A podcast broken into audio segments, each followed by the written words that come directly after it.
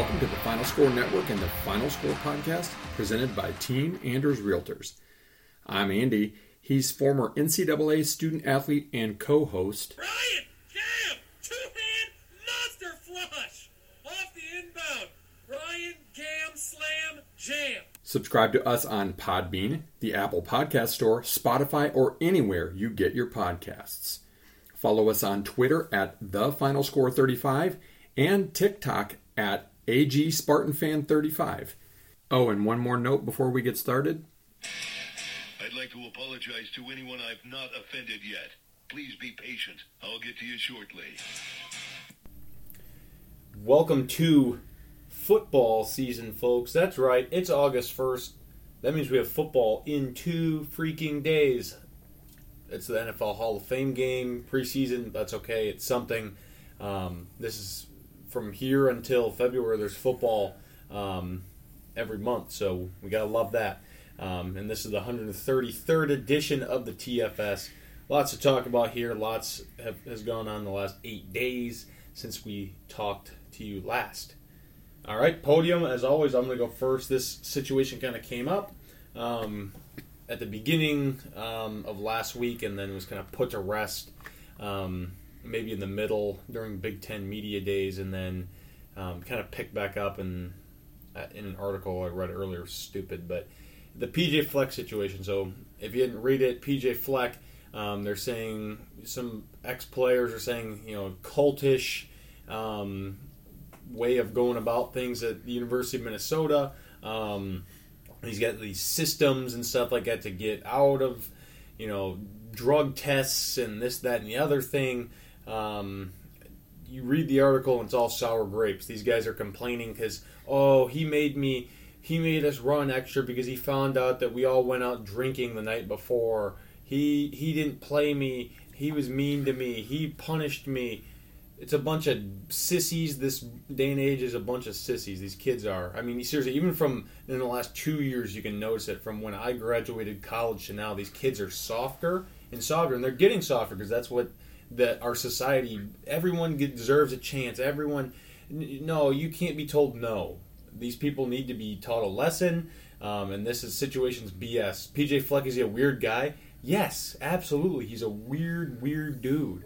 He has an odd way of going about things, but he's a good football coach. He knows what he's doing, um, and it's, it's just stupid. I'm tired of these people. They did the same thing with Fitzgerald, and they tried to do the same thing with Fleck and run him out, and his athletic director actually came to his defense, which is really good. Um, wow, like at that. Northwestern. Yeah, and then there was some article today was like, can P J. Fleck's defense be as good as his um, his hazing slash weird antics with his team? It's like, come on, guys. It's just it's enough. It's, it's hazing is the woke word du jour in college football, and I'm just gonna. This was a great quote from a video that Ryan sent our family group the other day.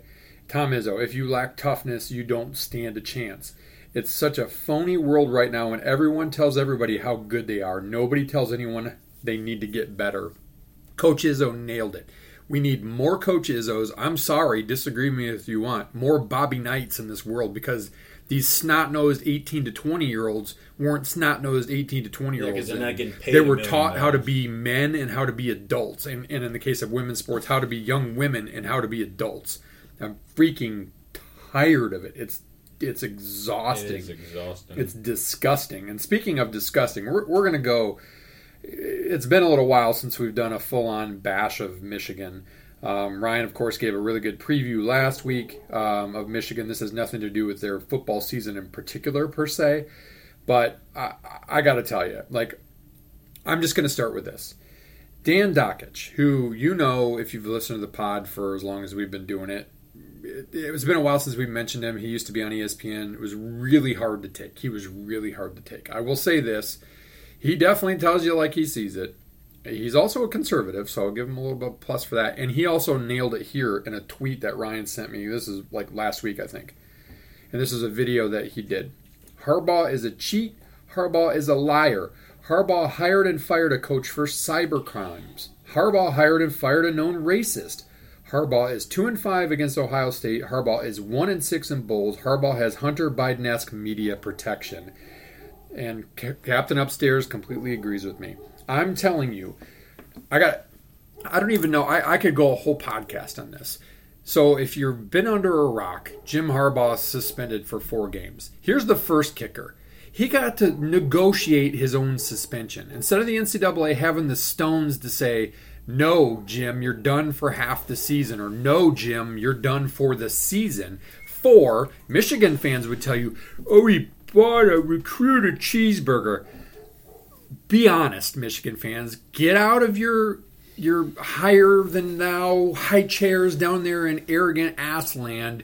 He didn't get suspended for buying a cheeseburger for a recruit. He got suspended for lying and then lying about it when he was under, quote, oath. So he lied to investigators, then he lied about the lie during the investigation. That's what he got suspended for. But yet, yet, just like mm, Joe Biden gets protection from the media and doesn't get um, gone after the same way, say, Donald Trump does. Uh, Donald Trump being, you know, everybody wanted to impeach him, indict him, you know, call Tom J- January sixth an insurrection. None of this Biden stuff, that's all blatantly true.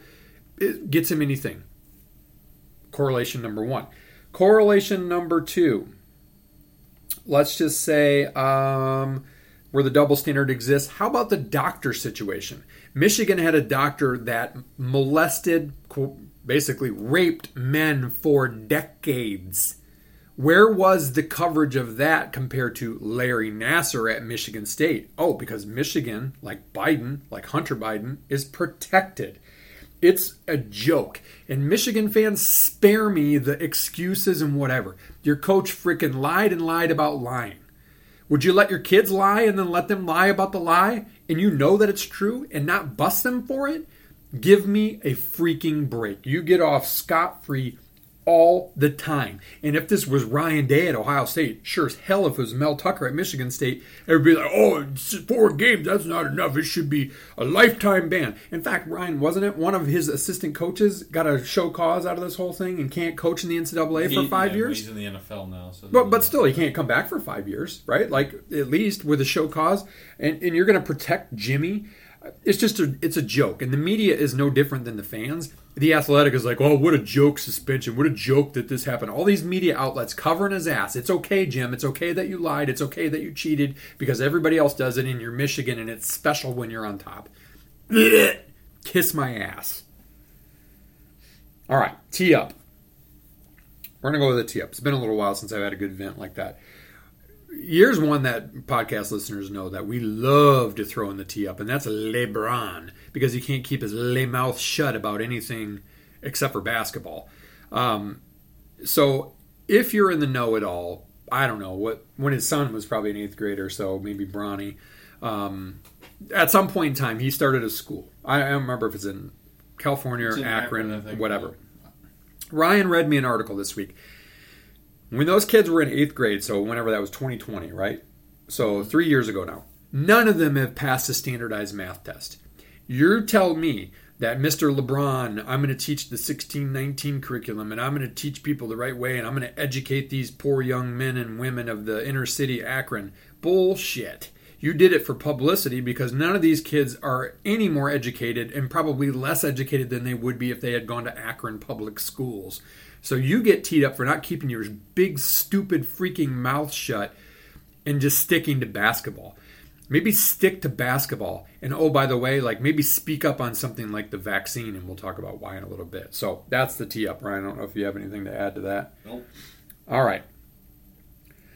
Whew. Now as we transition, an ad from our Big Ten segment sponsor, Norris Sports Group.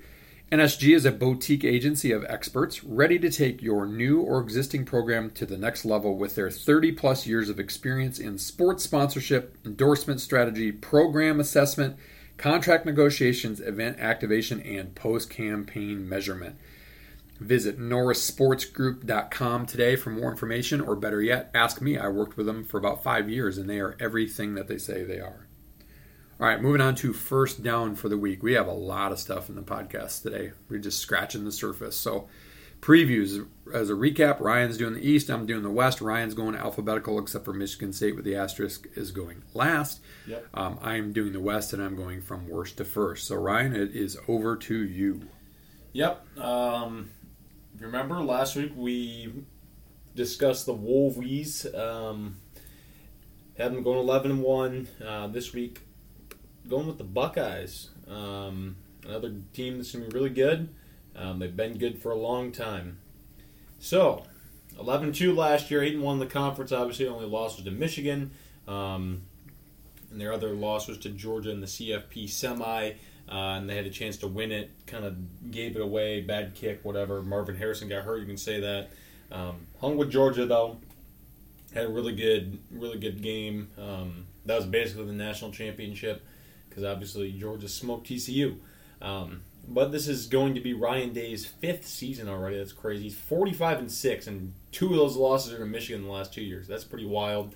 Um, and I think two of his other losses are in the playoff. So four total losses in the playoff, and then I can't remember who else he's lost to um, for his other two. But uh, bring in the number one recruiting class in the Big Ten. No shocker there. They had, they've been doing it for a long time.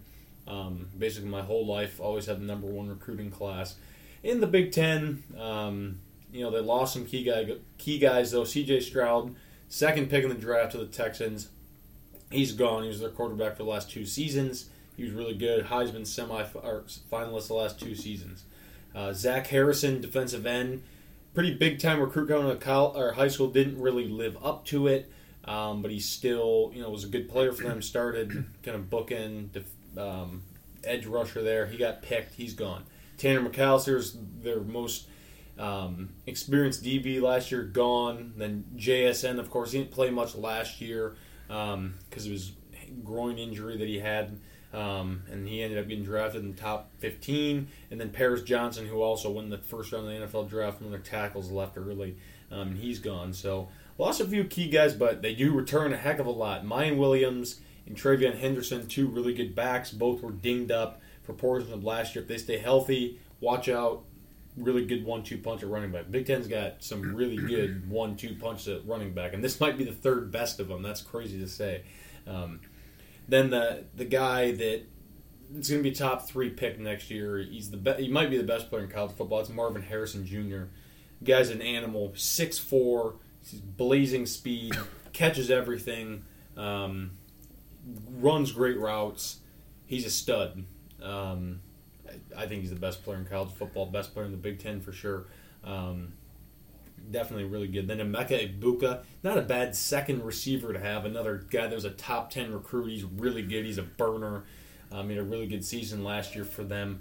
Um, then Donovan Jackson, he's back on the offensive line. He started a lot last year. Um, move over to defense. They have a pretty good D-line. Tyreek Williams and J T Tuimoloau. Their defensive tackles, Tuimoloau is kind of a, a borderline first-round pick for next year. They think he's pretty dang good. Um, then Jack Sawyer, a guy that plays all linebacker, defensive end mix. He was highly recruited as well. Um, he'll probably be their number one D N this year. And then Tommy two, Tommy Two Thumbs Eichenberg, he had like two broken hands last year or something. Um, he's been there forever. Yeah, he has. I think it's his sixth year. He's a good linebacker. He'll anchor the middle for them. So their defense, in theory, should be a little better Um, than it has been last year. Remember, if you remember correct, um, they got Jim Knowles as their defensive coordinator, and they got a little better, but still had some shoring up to. Hopefully, um, for their sake, they can be a little better and win some more games. Uh, A K A Michigan newcomers, they got a, a pretty good defensive tackle from Mississippi, uh, University of Mississippi, uh, Taiwan Malone, um, then Jihaad Carter via Syracuse, a very highly sought after safety. Um, He'll fill a, a void back there for the Buckeyes. And then Davison, I'm going to butcher the heck out of this, Igbinosin from Ole Miss as well. So they like the Ole Miss guys, um, cornerback. Um, so their defense should be better. Their offense, they have a new quarterback. Um, is it going to be this McCord kid that has the most experience, which isn't much, um, played in a couple games last year? And then you've got Um, this Devon Brown kid that was a pretty highly rated recruit. He has no experience. He was hurt last year. Um, I I don't know. What, I, I'm guessing McCord's going to win it. Um, he's supposedly pretty good, um, but who knows? We won't know until we see him. Um, I, I think you could make really any quarterback look good playing in this system, though, honestly. It's a quarterback-friendly system, really good running backs, athletes everywhere. You just have to be able to not turn the ball over and get the ball to these guys. Um, so if they can do that, they'll be pretty dang good. So they lost a lot of their offensive line, which will be tough, very young, but like I said before, number one recruiting class, brought in a lot of good guys. They develop offensive linemen pretty well. Um, there you go. Then Brian Hartline, he's the new offensive coordinator. He was the receivers coach. Um, he's one of the best recruiters. Um, and then, you know, Day, he, he helps call the plays a little bit. I think he's going to be a little more hands-off and kind of let Hartline do it, so maybe he can prove himself and get a head coaching job here in the near future. Um, so that would be good. Uh, and then flipping over to the defensive side of the ball, I said it before, but I'm going to say it again, need the secondary to be improved. It was bad last year. Their front seven was pretty decent. They kind of got beat up by Michigan. That secondary is rare for Ohio State. Um, but yeah, they, they, just, they just haven't had it the last couple of years. They have had slower guys. They haven't developed as many guys. Lost them as the N F L, transfers, whatever. Um, and this is the big question. Can they break this Michigan curse? They go to Ann Arbor this year. Um, that, that's funny. Two years, circle. We call it a curse. And back in my day, John Cooper couldn't beat them at all. They'd win every game but the Michigan game, and then Tressel beat them all the time, and Urban beat them all the time, mm-hmm. and now Day's lost to him twice in a row, and it's a curse. It's pretty well, funny. Michigan always like, oh, we they haven't beaten us since twenty nineteen. Well, if you remember correctly, Michigan ducked them in twenty twenty because they didn't want to lose by a thousand points. Yeah. Um, so they would have Ohio State would have wiped them. Um, so Michigan won the last two battles of these two storied programs. Um, let's look at the Buckeyes' schedule. So they open up. I want to give you a fun fact before Ryan goes through the picks. Three of their first, well, their first three road games are all in the state of Indiana. Fun fact. And half their road games That's are in funny. the state of Indiana. That's really funny. Um, open up against Indiana on the road. In the past, I would say, man, this could be a trap game. This could be a trap game. Indiana plays Ohio State well. Ohio State is going to win that game by four or more touchdowns. Indiana's oh, bad. They're bad. This isn't the an Indiana team that's going to go eight and four, seven and five, and fight and be in games against you know Michigan, Michigan uh, against these better teams in the Big Ten. No, it's not going to happen. Um, Ohio State will win that, and they have Youngstown State coming in, smoke them. The uh, former fighting president Jim Tressel. Yep. And he, didn't he coach there before Ohio State? I think so. Mm-hmm. Um, and Western Kentucky. Does Pelini still coach there? No, I don't even know who their coach is anymore. Western Kentucky comes in. They've had a good program. Um, had a couple. Uh, is Brom? I think Brom's still there. Maybe he's not. I don't know. But they, they've been pretty good. Um, but they'll win. Um, then Ohio State goes to Notre Dame. Under the lights, Notre Dame Stadium. One of the best September football yeah, games. Yeah, that's a, that's a great sure. football game. I have them losing to Notre Dame. I think Notre Dame's going to get them at home. Um, and Ohio State's, that's going to be their their first stumble. And then after that, I have them running the table. Maryland, win at home. At Purdue, win. Penn State, at home, win. They always beat them, unless it's at Penn State. Uh, at Wisconsin, have them winning that. It's a good little stretch there. Going to Rutgers, State, winning. Then Michigan State and Minnesota at home um, for the last two home games, win. And then go to Michigan and finally snap the two-game streak. Two and one out of conference, nine and zero in the Big Ten, eleven and one overall. Good for a number two seed in the C F P. The places that I differ with you, Ryan, as I have them beating Notre Dame. I have them running the table until the Michigan game. I think unfortunately Michigan keeps that streak alive. Ohio State goes three and zero, eight and one, eleven and one, second in the Big Ten East, and potentially in the playoff, but likely. Just a New Year's Six bowl. That's my hunch.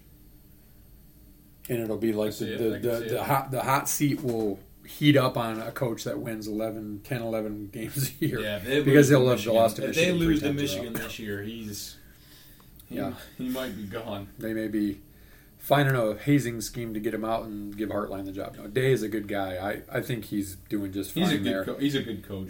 I would love to have that unrealistic of an expectation. I mean, it's not super unrealistic, but to think you're going to contend and should contend every year, yeah, even with, even with turnover or uh, talent turnover, it's crazy. All right, so that's Ryan's pick for Ohio State. He's got them winning the Big Ten East. I've got uh, this week on the clock my fourth place. Actually, we'll get to I think I actually have them tied for third. the Big Ten West, the Illinois Fighting Illini. Well, five-year conference trend in twenty eighteen, they were two and seven, good for dead last in the West. twenty nineteen, marginal improvement, four and five, up to fourth. Then a slide back in twenty twenty, COVID year doesn't really count, but two and six and seventh. Then improvement back up to four and five for fifth, and then a surprise five and four, tied for second last year. Honestly, probably won some games that they should have lost, and probably lost some games they should have won and could have made it to Indy. Um, yeah, they, a team right that was there. Really well put together, and we'll get into why here in a minute. Last year, I had them going um, two and one, three and six, five and seven, sixth place with no bowl game. They went three and zero, five and four, eight and four, tied for second, and lost in the ReliaQuest, formerly or A K A Tampa, formerly Outback Bowl, mm-hmm. uh, but all the way to a January first bowl game um, from nowhere. Uh, so, excuse me, twenty twenty-three outlook. Last year was a bit of a breakout year when where some tried and true Brett Bielema philosophies and standards really stood out. Great defense, a solid offensive front, and a sound running game. In fact, it was actually a lot more than a bit of a breakout. It was the Illini's first winning season since two thousand eleven. Let's go back and look at history before we get to this year. Illinois hasn't had back-to-back winning seasons since twenty ten to twenty eleven. Winning seven games each of those seasons. That's crazy. It hasn't enjoyed back-to-back winning regular seasons since the early nineteen nineties, and hasn't won eight games or more in back-to-back seasons since nineteen eighty-nine ninety under John Makovich. Even that was only the second time in program his- history that Illinois won eight games in back-to-back seasons. The other time was nineteen oh two oh three. So we're not exactly starting from a solid foundation of sustained success here. But that means if, if Illinois can sustain what it built last year, this year, it will be historical. Let that sink in for a minute. And history will have to be made with some significant losses. Defensive mastermind Ryan Walters is now the boss at Purdue. We covered that a couple weeks ago in my preview. Chase Brown and his tremendous consistency at running back is gone. Super underrated in my opinion. Illinois uh, even put a top five pick into the N F L draft last year in defensive back Devon Witherspoon. But despite some critical turnover, the Illini are poised to make a run at that program history. Let's look at the offense.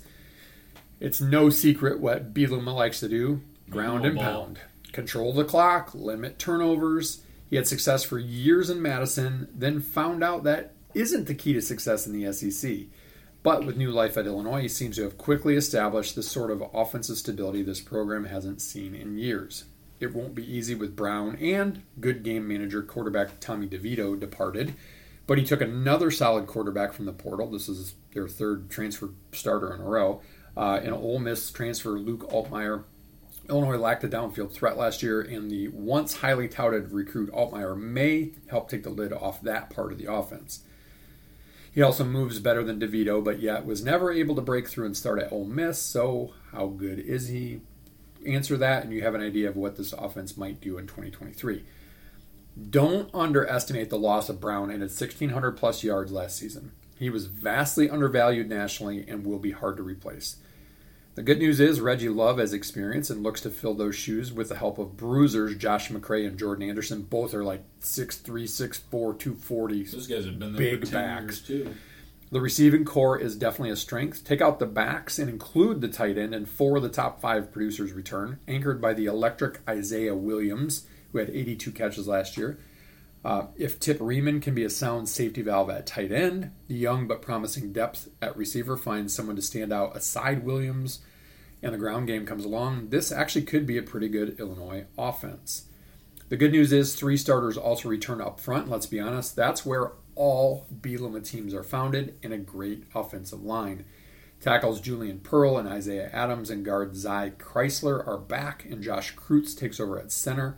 He's got some experience there, established some depth, and this line will be the difference in some close battles this season, much like it was last year. Defensively, most people think Bielema and they think N F L running back after N F L running back, but a ball control offense really only works when your defense keeps you in every game. That was the case last year, and if we're going to see that history made, back-to-back eight-win seasons, there are some holes to fill this year. The Illini were number one in the nation in takeaways, number one in interceptions, number three in total defense, and number one in scoring defense, allowing just twelve point eight points per game last year. Again, Ryan Walters is gone, but Bielema stayed in the program and promoted a former Badger, Aaron Henry, to the defensive coordinator position, was a secondary coach and young, so only thirty-four years old. Henry's first order of business is to rebuild the back end. Uh, the good news is safeties Sidney Brown, Kendall Smith, and Jartavius Martin, along with N F L, um, you know, N F L draft pick corner Devon Witherspoon combined for seventeen interceptions last season. Uh, that's not actually good news. He's got to rebuild it. They're all gone. So sorry, I misspoke there.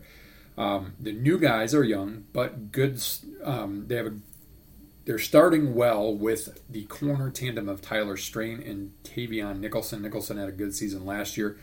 The safeties aren't totally inexperienced with the transfer in of Nicario Harper, uh, but that's a lot of takeaways to to um, depart.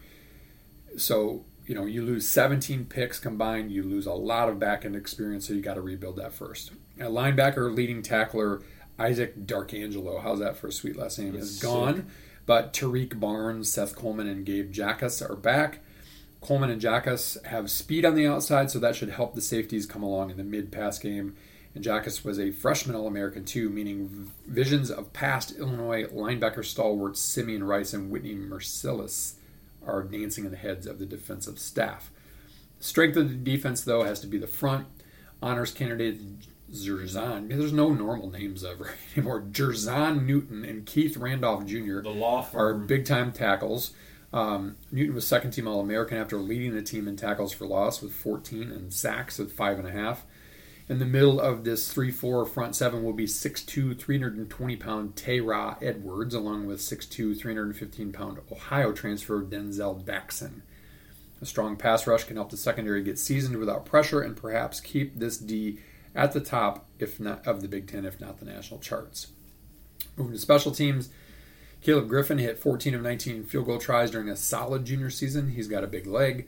The Illini are looking for improved numbers from punter Hugh Robertson, who ranked near the bottom of the Big Ten and averaging less than forty yards a kick. New special teams coordinator Robbie Disher also wants to bump the return yards and tighten the coverage. Doesn't every defense or special teams coordinator want that? Final take. This team has a lot to build on after last year's surprising resurgence. Put this team in the East, and it's the fourth best at max. But this is a team that could contend for the West title. Could also take a slight step back. The out-of-conference isn't too tough. That trip to Lawrence, we'll get to that in a minute. Perhaps the difference between a perfect non-conference slate and a slip-up. The Illini only draw Penn State from the Big Three in the East, and that's at home. Although hardly anybody shows up for their games. If this team can reestablish the successful ground game, make incremental strides in the pass game, and plug the big holes in the secondary, look out. What I predict to be a handful of probable close losses could flip, and this season could actually be special, a k a historical. So as I've been picking week by week, I've got their floor at five and seven, and you know, definitely a slip back from last year. I've got the ceiling as good as nine and three. Again, it's the West. It's the Wild West. Anything can really happen. So let's look at their schedule. Open with Toledo, no slouch out of the M A C, but I've got a, got Illinois winning that. Then they go to Kansas, where Kansas had a resurgence last year. I really honestly don't know much about Kansas, but I don't know that that was really a one and done. I think they take an L there, but I could easily see that as a flip at some, you know, when push comes to shove. But for now, I've got it as a loss. Then they follow that up with an early Penn State game. I, I like them if they played Penn State a little bit later in the season to have more of a run at that game, but I'm going to call that a loss at home. Then I got a rattling off some wins, Florida Atlantic at Purdue, Nebraska, then a loss at Maryland, another one of those flip-flop games for me, could easily be a win. Uh, I have them actually upsetting Wisconsin because I think Bielema just wants to get the number of his, his old team. Then they got a bye week and not a bad finish. They go to Minnesota where I actually have them losing. They pound Indiana at home and then they go to Iowa and take a close loss. But again, tell me in there where missed, any of those you are. You missed Northwestern. Oh, I missed Northwestern. Maybe that. Oh, that's probably where it was purple. I had that as a win. So I don't know how. Oh, they're on the next page. Huh, that would be why. Because they're the last game. Northwestern, that's definitely a win. So, I mean, Iowa could flip. Minnesota could flip. Maryland could flip. Those are losses that I have. Um, Kansas could flip. So you can easily see where this team that I have going two and one, five and four, seven and five could win nine games. Some of those games can flip the other way too. I have them but finishing tied for third in the Big Ten West and heading to the Music City Bowl. Not quite getting to that historic eight wins unless they win the bowl game, but uh, another good season in Illinois that has Illinois fans actually maybe wanting to pay attention to football on a more regular basis. Yeah, um, I'm going five and seven. Five and seven. So we see them different. We see a definite difference in some of those those games. I just don't. Their schedule's just not that hard. I mean, the, Penn State. That's it. They've got Indiana in the East, and they've got Maryland. It's at Maryland, but the, the game difference is I have them losing to Wisconsin and also losing to. Um, who do you have? And I could see I could see them losing in, to Wisconsin. And Nebraska, I have them losing to Nebraska. Yeah, I, Nebraska. I, I said they'll win because it's at home, and Wisconsin because it's at home. Those look, those are games that could easily flip, but I talked about the losses that I have pegged that could easily flip the other way too. So I felt pretty comfortable seven and five. I probably don't that's have it. probably don't have the season, the game by game picked right, but I think, you know, probably that's what's gonna happen is right right around there in that seven and five range.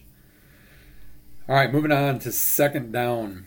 Well, shout out to Mitch who took the shout out last week as a call to do some homework and gave Ryan and I a bunch of mailbag content for football, for basketball, for golf. I took a couple of those this week, Mitch. You'll hear them as you listen.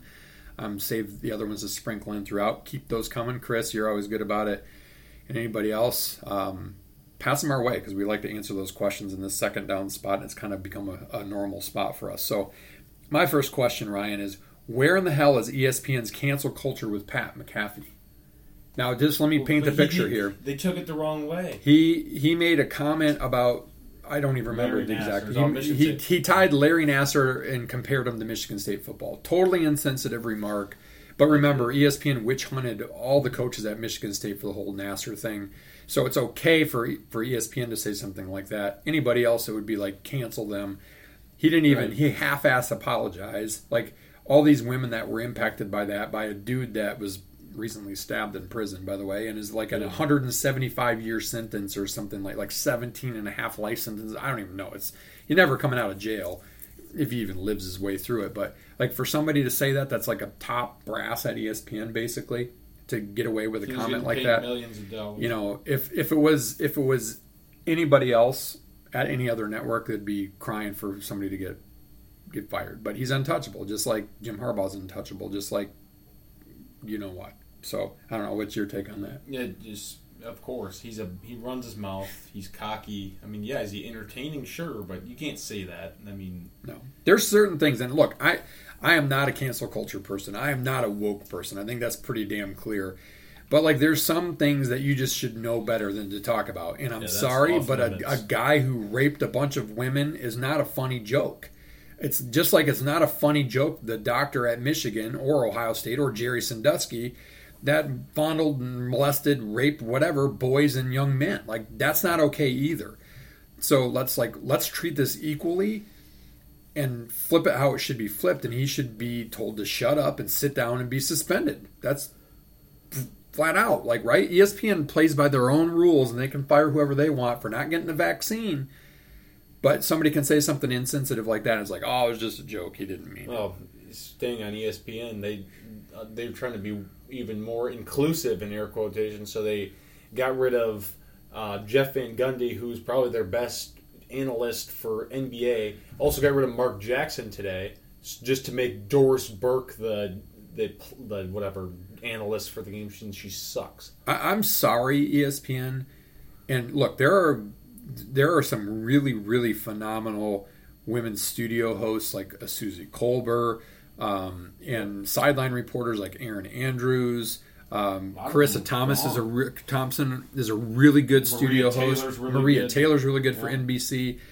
I'm sorry, but I don't want to listen to Doris Burke, who doesn't have the N B A lineage that Mark Jackson and Jeff Van Gundy do, call N B A games. I don't want to listen to the N B A anyway, but like, no, like I, I mean, when are like.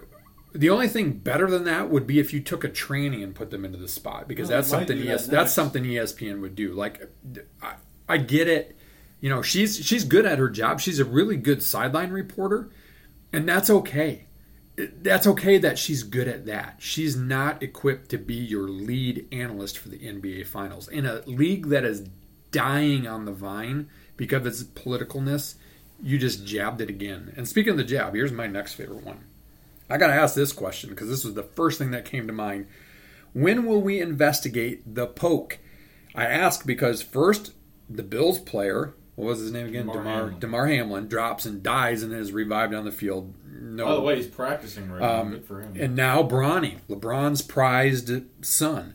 Um, there have been a spate of harsh, heart issues, especially since the vaccine was started to be required for these for a lot of people. Um, but a search, you know, a Google search will be quick to defend the vax. You know, fact checker, all this is like, there's no correlation, there's no correlation. Um, bullshit. Why then? I think last year we said on the on the pod, it was something like in a ten-year period, there had been like something like, I don't remember the number. Let's just say five hundred heart attacks among players. And then in a one year, there was the same amount. Like, you're not going to tell me that there's not a correlation here. We're going to protect people or big pharma or whatever to not uncover the truth and look into it to maybe prevent these things from happening.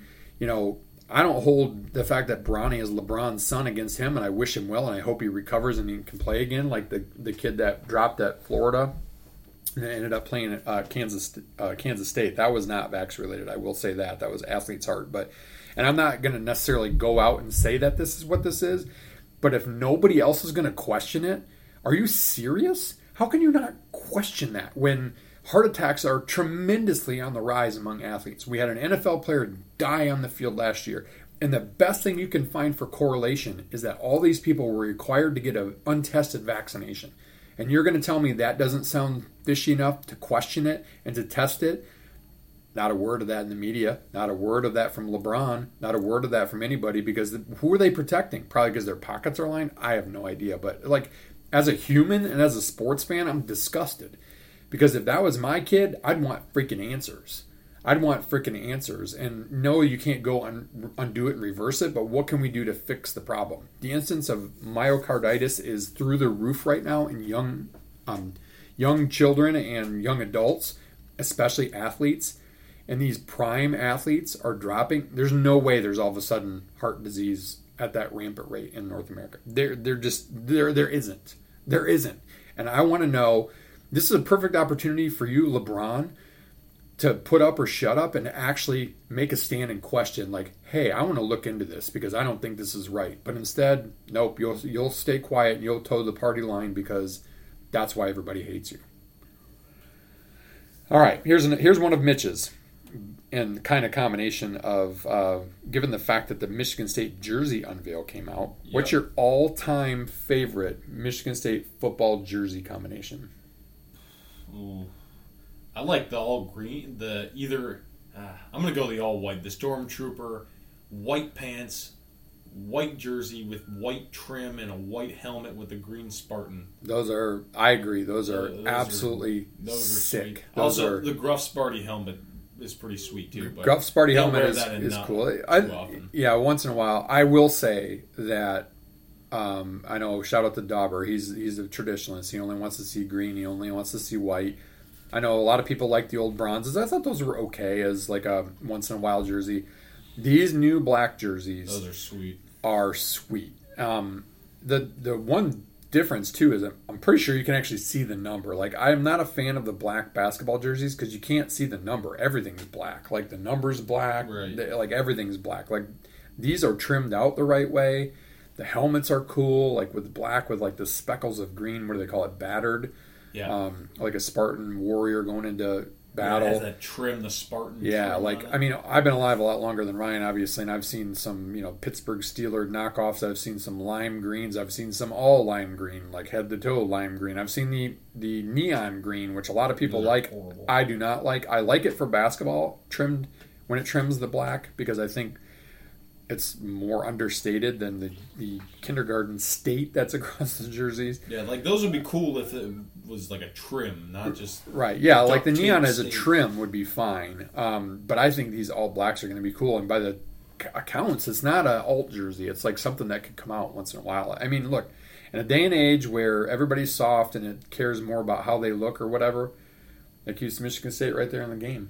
Yeah, that's, those are pretty tight. But I definitely have to I have to agree. The all-whites, those are just my absolute favorite. I wish Michigan State just would wear the all-whites. It's like the Lions. I think the Lions in all-white yeah, with the silver helmets are, are pretty sick too. So, all right. Another piece of big news that kind of slid under the radar a little bit. Colorado, Colorado to the Big twelve. So back to where they belong. What? And that's and next year, like one year's notice. So what's next? Pac twelve's dead. Pac twelve's dead. I, this is the one that I heard. I think I sent this to you, Ryan.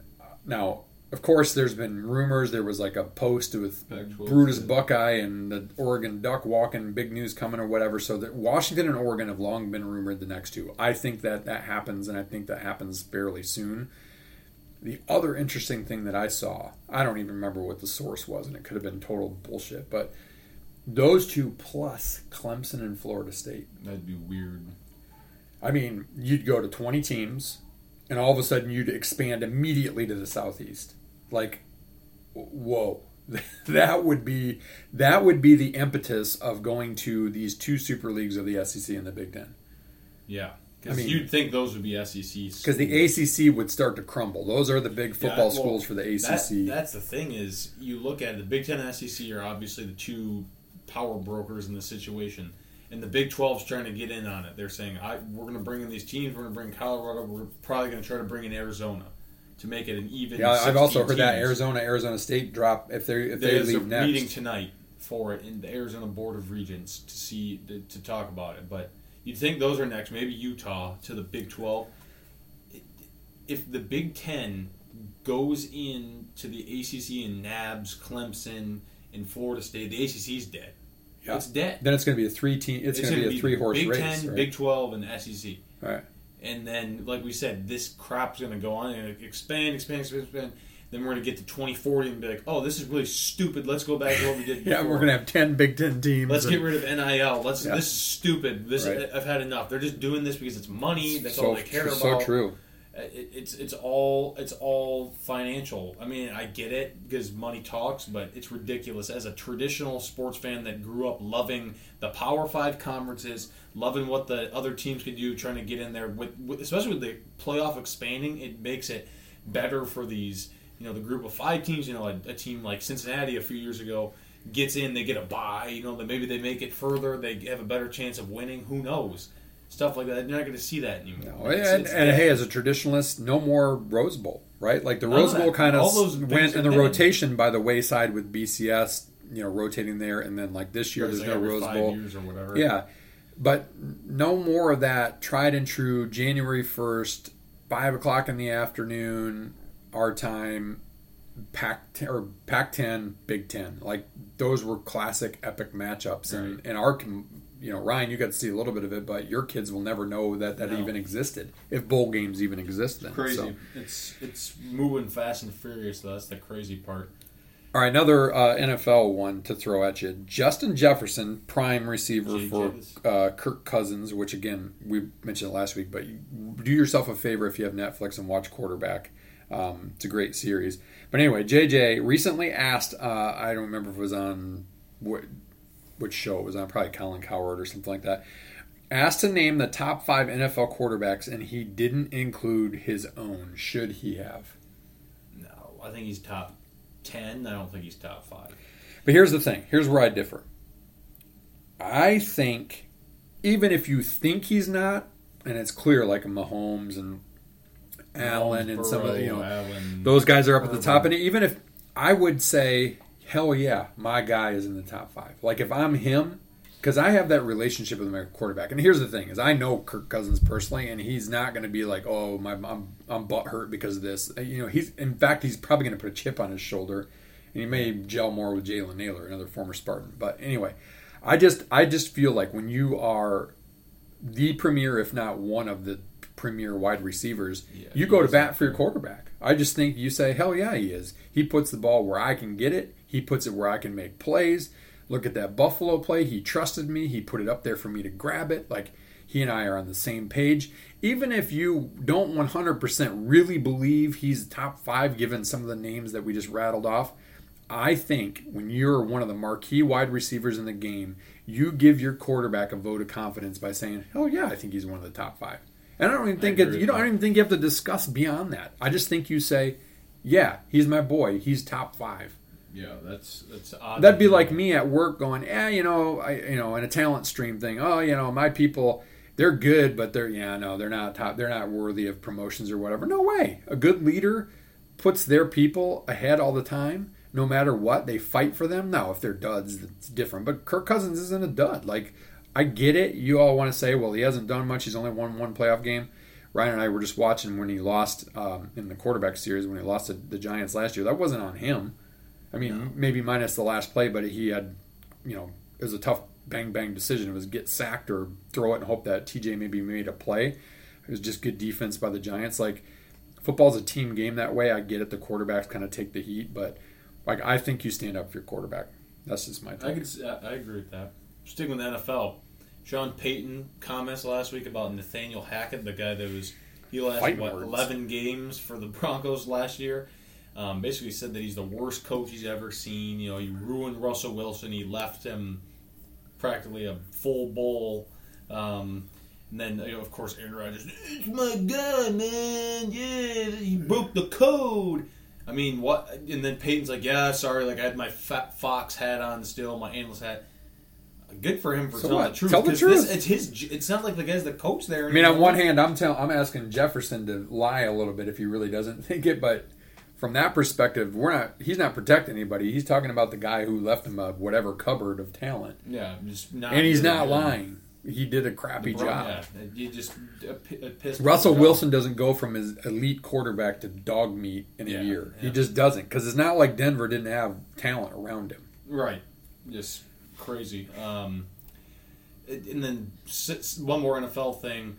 I, I get it. There, there's been a lot of injuries in N F L training camp over the years. You know, Burrow last week, I think he blows out his Achilles. He just strained it. He's out for whatever. Some other big injuries have happened. You know, Tim Patrick from the Broncos, he's been hurt a lot. Tore his Achilles the other day. People are complaining, oh, they need to restructure the N F L offseason. They need to do this, they need to do that. How are they supposed to practice? Right. Restructure, People, restructure what guys get, get hurt. Someone's going to get hurt, they're going to get hurt. If your Achilles is going to go, it's probably going to go. If it's right. non-contact, it's ready to go. If your knee, if buckles when you're c- cutting, not from like a hit, it's ready to go. Look, it, we've it, we've already cut happens. down we cut down tear. preseason to three games, and it's we added a regular season game. Like, unless you want to cut the regular season down to twelve games and severely cut practice, what are you going to do? It's like Michigan State dealt with that a lot last year, too. And there's ways to learn and when to hit and when not to hit and all that stuff. But you get into game action. If you don't hit, you're not prepared to hit. No. You're probably more likely going to get hurt. Like, look, it's a hurt. violent game, people. Football is a violent game. These guys are freakish athletes doing freakish things on legs and joints that are not always meant to do freakish things. Like, just accept it and stop being butthurt that your, you know, number one pick in the fantasy draft is sidelined for the yeah, year. It's not. It's just. It's ridiculous. Drives me crazy. Um, then some more um, N C double A stuff. Miami, you see, they're under investigation for N I L. Oh, shocker! Yeah, for being them not doing it correctly. Oh, surprising! The millions of dollars that from life wallet dot com that you got right. isn't actually those not those twin it. those hottie twin girl basketball yeah, the, players that the made Cavender twins, twins, twins, right? And then all these football players that they get. It's come on, it's yeah. Yeah. Nigel Pack coming in from for, for basketball, giving them millions of dollars. And then this came out tonight. Um, there's this investigation: Iowa State and Iowa football players being investigated for potential gambling. Um, issues, and it comes out that Iowa State's quarterback, Hunter Dekkers, he was a backup in twenty twenty-one. He was a starter last year. Not very good. They were very bad. Was fighting for going to be fighting for a starting job this year. He is under investigation. He is being accused of gambling on like thirty different Iowa State sporting events um, in twenty twenty-one, and one of them being one of his own football games. And his parents helped him like create a fake account and told oh, him to do it God. so they could make money off of it.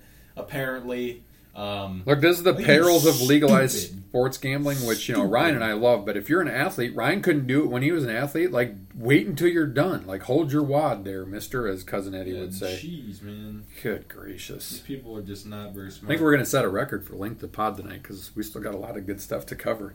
Good for hodgepodge for this week. I, or you got anything I don't else? I don't think I have anything else. All right, quick word from our presenting sponsor, Team Anders Realty. We'll help you find the home that best fits your needs and make the process simple and fun along the way. The Anders have served thousands of clients over thirty plus years in the Grand Rapids, Michigan area and are here to serve you today. Learn more at team anders dot com.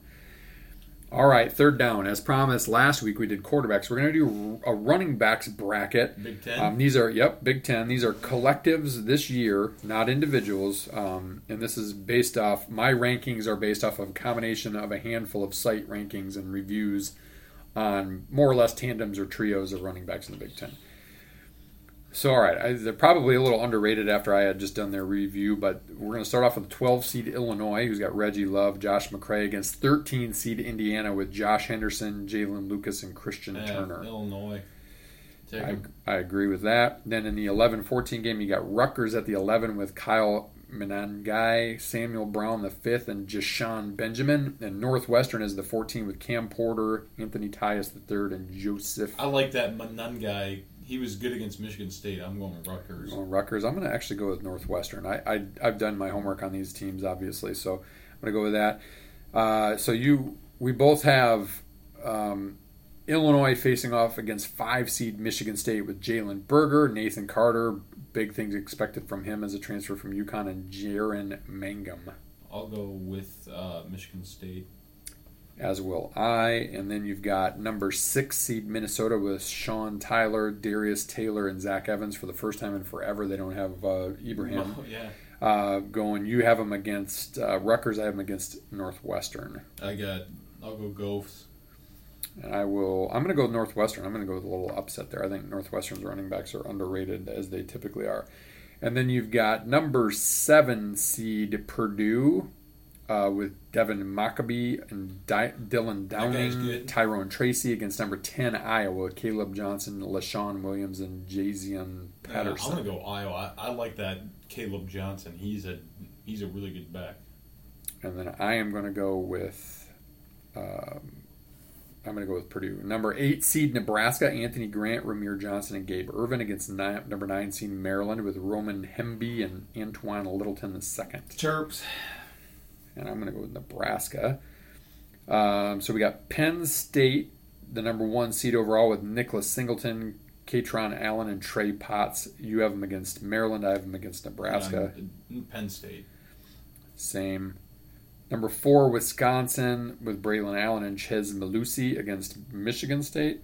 Uh, Wisconsin. Braylon Allen's a special back. Yeah, I got to go with that just on proven entities right now. Malusi's I think Michigan State really could good. be really good.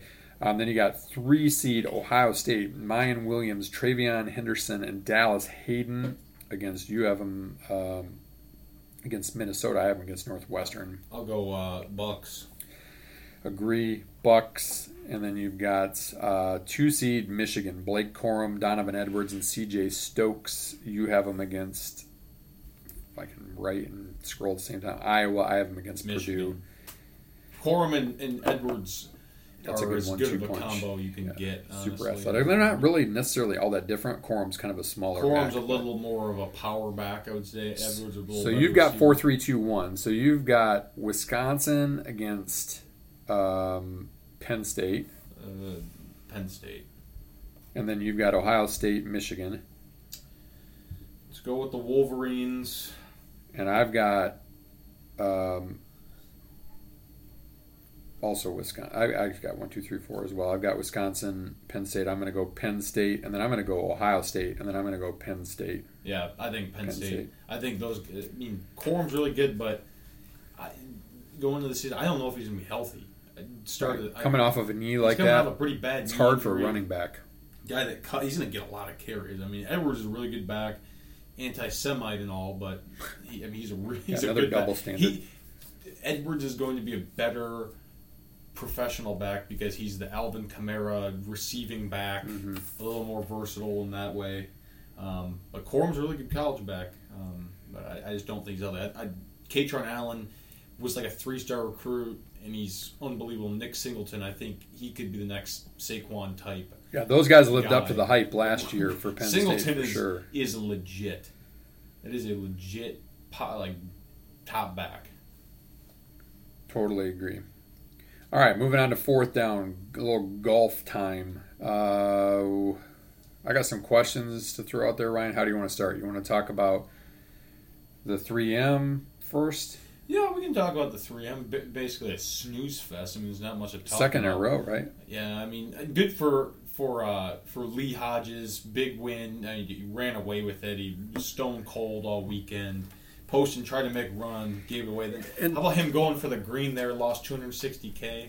Yeah, but I read an article, and I said it at the time. Like, look, you're down three. You're up three, right, at that point in time. Mm-hmm. Or down if two. If he made the green, down, yeah. It would have put pressure on him. Right. He could, if he makes an eagle and Hodges screws up and makes a bogey, it's a playoff. Like, you got to go for it. And, look, at this level, these guys, two hundred sixty thousand dollars isn't that much money. It's not like he was a breakthrough player. Because if he was, and it was like the first time he ever was a top ten, and it was like a make or break thing, he would have probably just bunt, bunt, bunt, bunt, par. Where he screwed up wasn't in going for the green and two. It was his, it was his drop. Like he hit a, or actually no, it was his his drop was good. But then he had a hundred yards out, and he just didn't hit it very well. He looked like one of us. He he hit it fat or whatever. He took a snowman eight. But he still finished tied for second. Look, for points-wise, it worked out fine. He lost some money, but, you know, I do like that course a lot. Um, really, that's actually that par five apparently is the hardest par five on the P G A Tour, which is kind of crazy. I think it's because it's such a risk-reward going for the green there. And Poston barely, he almost went out in the water I'd anyway. I'd love to go dive in that lake, for, look for some, yeah, no some kidding. Pro V ones. For a lot of Pro V ones. So, so three M, good one. We got one more week of yeah, regular season. Them. Right, and only the down. top seventy this year go to the FedEx, so you got so some race. guys that have to do something. You know, J T, J T is he pretty much has to win this week, right, to have a chance. Yeah, he's seventy-ninth right now. I mean, I guess if he had like a top it's five, fun, top it's ten funny finish. Because he's there's. I, I watched a little video of him earlier, and they're like, like what, like what's gonna happen if he only goes well? What if I play well this weekend? Then you know, some and then make the. make the FedEx Cup and I play well and make it the Tour Championship, you're not going to talk about it anymore. Right.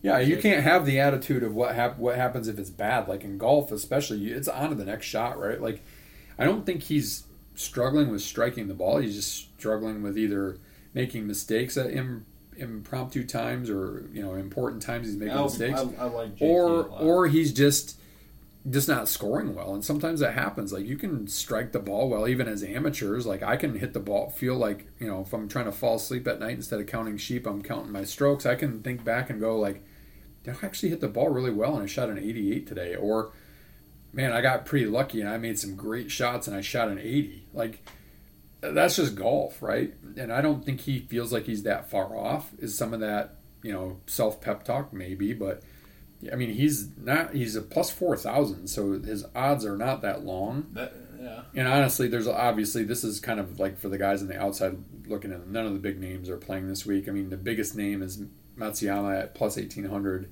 Siwoo Kim plus two thousand, Henley, Sunjay M, Denny McCarthy. Those are like the top five yeah, guys. Sam Burns right there. Poston's playing. Um, you know, you got a guy like Adam Scott who's kind of on the outside looking in. He needs to have Lowry. a good weekend. So I think it'll be it'll be kind of fun from that perspective, like the course too. Yeah, um, Donald Ross. You know, to see if somebody can kind of rise up and, and make it um, based off of that. Um, how did we do on our picks last week? Uh, both had a guy miss the cut, and then uh, you had Poston, obviously T two, and then I had Finau, who was um, T seven. So pretty good, um, pretty good week for us both, and going into the Wyndham. Um, I'm going. I'm picking Poston because you picked him last week and he played well. I like it. Ride the hot hand. Then Ben-On. He's been playing well this year. I feel like, I, I hate to, it's not, not racial, but I feel like an Asian always plays well in this tournament. Tom There's Kim won it last yeah. year. Siwoo Kim's won it before. Um, and Ben-On has had a really, really good twenty twenty-three, and I think he continues that. I'm going to go with a guy who had a really good run on Sunday, Cam Davis. I think he finished like in the, right like around the top five. And then I'm going to go with Adam Scott because I think he's fighting to to make the FedEx playoffs. I think he's in the seventies somewhere too, just on the outside yeah, looking he's in. Like, I think he's at eighty-three. So I'm going to I'm going to go with those guys. Um, all right, here's a question for you. This is courtesy of Golf or Golf Magazine or Golf Digest. Do you like low-scoring defensive battles in football? or basketball or baseball or hockey, then why do people want the, this is probably a week late, but the impossibility in bogeys and majors? Because then you feel like you're on the same level. But what's the difference between a major and the three M? That it's a major championship? I don't know. I, that's a fair question. I don't really know the answer. I think it's just because you want to see the, the best. The cream you know, rise to the top. Yeah, in a tough condition. Yeah. Speaking of tough conditions, the Senior Open, yeah, plus five. Horrible. Somebody shot a seventy-one. I can't remember now off the top of my head who it was on the last day, and somebody shot an eighty-nine. Uh, like thirty mile an hour wind, sideways rain is like what you root for for the Open. I just thought that was kind of an interesting question that I saw. It was probably a recap of the Open last week, but um, it's fair. Like it, it's funny how people just root for something totally opposite of what they normally want in the Open. I think I think you're right, Ryan. We just human nature. We want it to be so hard um, to show like who's got the the kahunas to to pull through, right. Basically. Um, All right, so here's a Mitch question for the week. What is more legitimate, a hole-in-one on a par three course or a simulator? Mm, I'd say par three course. Par three course, because a simulator, yeah. First of all, how accurate is it really? Like, I mean, how does it know I didn't I like throw it at it? I, yeah, sims are fun. They have their place, but no, put me out like on three tops or, you know, now par three courses are kind of coming into vogue, the bootlegger or whatever. Like, yeah, am I going to go get a trophy for it like I have to match the... the one that I had in a real round? No, but like it still to me is tougher because you have the external conditions of wind, uh, slope, verifiable slope and things like that. So there's your there's your answer, Mitch. Both of us resoundingly par three course. All right, next one in golf. Dumb rule of the week story. So we talk about dumb rules once in a while. It's been a little while. So you probably didn't hear about this because it was a corn fairy thing, but this insane golf ball mix-up nearly D Qs corn fairy tournament leader. So it turns out that this dude Ryan McCormick, he might have even gone on to win it, I can't remember, he had a sixty in the opening round, um, and that night after his opening round, to keep his putting stroke sharp, he was putting in his room, as a lot of pros do. When he finished, he slipped the ball he had been using, a twenty twenty-one twenty-two model Titleist Pro V one, into his golf bag. I wouldn't freaking know the difference between models, to tell you the truth, but that's when it gets complicated. In tournaments, McCormick plays a twenty twenty-three model Pro V one, but the next day he unintentionally began his round at the Glen Club with the same older model ball with which he'd been practicing, and he had only one. Of course, the P G A Tour and all P G A Tour sanctioned events use the local... Model Local Rule G four, which is also known as the one ball rule. This means that whatever ball model you start the round with, you must use that same model for the entire round. I guess we're D Q'd every time we play round. Yeah. Uh, in other words, if McCormick lost that only twenty twenty-one twenty-two ball he had, with no ability to replace it, he would be D Q'd. Um, he apparently... He didn't realize the error of his way until he was on the second hole, uh, which for him was the eleventh. Um, the first scare came on the next hole when he hit a stray shot into the fescue. It looked to be a goner, but after a desperate search, the ball turned up. On the thirteenth hole, McCormick's caddy raked the bottom of a pond with a long shot of hoping to find a couple of twenty-one twenty-two model Pro V ones. Again, how the hell do you know? It doesn't say on it. Yeah, they look, the the thing There's is something the on twenty-one it, I know, and but... twenty-two look very similar. If it was like a twenty or nineteen, they the logo where it says Pro V one on the side's a little different. Okay. There's like an arrow. All right, on so you it. know more than me, but but in in the like the I but guess, like at a glance, would you? I guess the, as a pro golfer, you would know that. Chris, you'll weigh in. I'm I sure think I text, could. But... I would know the different. It's based off the side, like the side Pro V one. It's the different uh, font of the so. Beyond, by this point, McCormick had alerted a rules official to his quandary. As word spread of what happened, a couple of players, along with the tournament administration manager, came to his rescue with a couple of older model Pro V ones, so McCormick was able to finish his round without fear of disqualification. Like, look, I mean, again, we're amateurs, and I'm going with whatever I feel like is safest to not get me in trouble. I'm not going to put my five dollar Pro V one into play if I've got water on both no. sides and whatever. It's just like, I'm going to switch. I might play my Kirkland instead. Like, okay, call it superstitious, call it whatever, you should be confident, but like It just like seems like a dumb rule. Like, okay, you got to play the same brand, and it's got to be Pro V one and Titleist, but really, like, we're gonna mince on year models. Like, technically, shouldn't the older balls not be as good as the newer balls? Right. Well, especially with this rollback garbage that's there. Yeah, just on. Like that. That to me just that blows my mind. Um, it, here's my last golf thing. I don't know if you have anything, Ryan, but I don't know if you saw this. Will Phil ever S T F U? Yeah, he's. Like, he's, he, he's, he's a point, but... Basically ripping, like, he just, he just you owe up. Us. Nobody's ever going to, like, buy... Just, if you didn't read it, read it. I don't want to get into it, because we're getting long on the podcast. Mostly my fault, because I'm hot today. Phil, like, you're an idiot. You're, you're with LeBron, to me. Go disappear. Don't die. Just go disappear on a deserted island, and don't ever talk again. I would be much happier. The world would be a better place. Oh, just take all your liberal friends with you. How about that? That then I'd really be happy. Plus, the golf course would be a lot less busy. It would be wonderful. Like, dude, he just is at the point now where he's just talking to hear himself talk. I mean, nobody likes him anymore. Nobody likes him anymore. He's the self-appointed, you know, mouthpiece of the Live Tour, which is a joke. It's only surviving because the the P I F has all that money.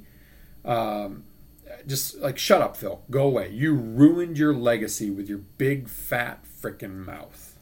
Yep. All right. That's it for me for this week. All right. We'll sprint it home. Should they do a college football version of Hard Knocks? A college football version of Hard Knocks? Yes. I think that would be awesome. Yeah, I, I think it would be they, super they well watched. Too. I think yeah. they should, too. Yep.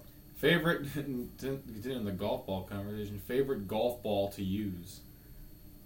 Look, I can't spin the ball like somebody that's been playing as long as me should and whatever else. I don't know if it's just it feels good because it putts good. It comes off the face, you know, that few times around when you hit it right. I still really like Pro V ones, but I got to tell you, like, Ryan and Rachel got me two dozen Kirklands for Father's Day, and, and I got Daub playing them, and I think I got Chris playing them a little bit. Like, they're pretty close to a TaylorMade, and honestly, between if it's a TaylorMade, a Callaway, or a Titleist Pro V one, like, I've got all those in my bag that I find and stuff. That's good enough for me. If I had to pick, if money was no object and I could just put them in play all the time, it'd be a Pro V one. I like T P fives. All right. Baseball question. We don't do many of these. Best, I thought of this at the gym, best under-the-radar Tigers player. This year? In general, in your life, anytime. Oh, all right, good, because I don't I don't even know their roster now. I'm going to I'm gonna give you one, because he should be in the Hall of Fame with Alan Trammell, and that's Lou Whitaker. Lou Whitaker was an under-the-radar, great leadoff hitter, great second baseman. Whitaker and Trammell were a phenomenal double play combo in the eighties for the Tigers. He is a vastly underrated as a hitter and as a fielder. I'm going to go Lou Whitaker. I like it. I like it. I'm sticking with the uh, the second base um, trend here. Um, not a great power, but you got him base. He batted second a lot. Um, usually they're second or bottom of the lineup. It really depended, but from my lifetime, number fourteen, Placido Polanco. Yeah, he was a nice player, too. I I think he went like three years without an error. I'm not kidding. Like, he was unbelievable at fielding. You knew what you were going to get from him. It wasn't, like I said, wasn't a power hitter, but he got on base, really good fielder, good leader. Love that guy. P P. Um, all right. Pop culture, fun question. Thought of this also at the gym. Favorite fast f- food drink? Favorite fast food? Like, if you're going to go through anywhere, if you're going to stop... Is it like a shake line, count? No. Because we already did. It's got to be a drink. Oh, yeah. Man, I don't... I mean, I don't drink much except for coffee and water anymore, but, like, I probably would say a lemonade from Chick-fil-A. All right, I like it. I'm going with McDonald's High C Orange. Oh, that is good. And actually, or McDo- McDonald's, Coke. McDonald's Coke is... It's because they have more syrup. Yeah, to it. Yeah. Like, if you're going to do... McDonald's if Coke, I'm going to spoil myself McDonald's with one... McDonald's is great pop. Yeah. Their Sprite, all of it's good. Yeah. It's all good. Yeah, that would be a close second for me. All right. That is one hundred thirty-three. This went long today. Um, appreciate you guys listening. Let us know what you want to hear. Um, thanks, guys. We're we'll talk. We can talk more football next week, and we're only uh, twenty-five days away from college football. And keep those crazy. keep those mailbags coming, Mitch. We've got your list. I've got it in my notes on my phone. We'll check them off as we go. We you gave us plenty, so we're going to spread them out. Um, love those questions, and obviously we had a lot to talk about today, a lot of passion and fire on the podcast, and it's always a good thing when we start to get to football season, because between football and basketball, Woo-wee. that's where our bread is buttered on the T F S pod. Meantime, you can motivate by fear and you can motivate by reward, but both those methods are only temporary. The only lasting thing is self-motivation. Thank you, Homer Rice.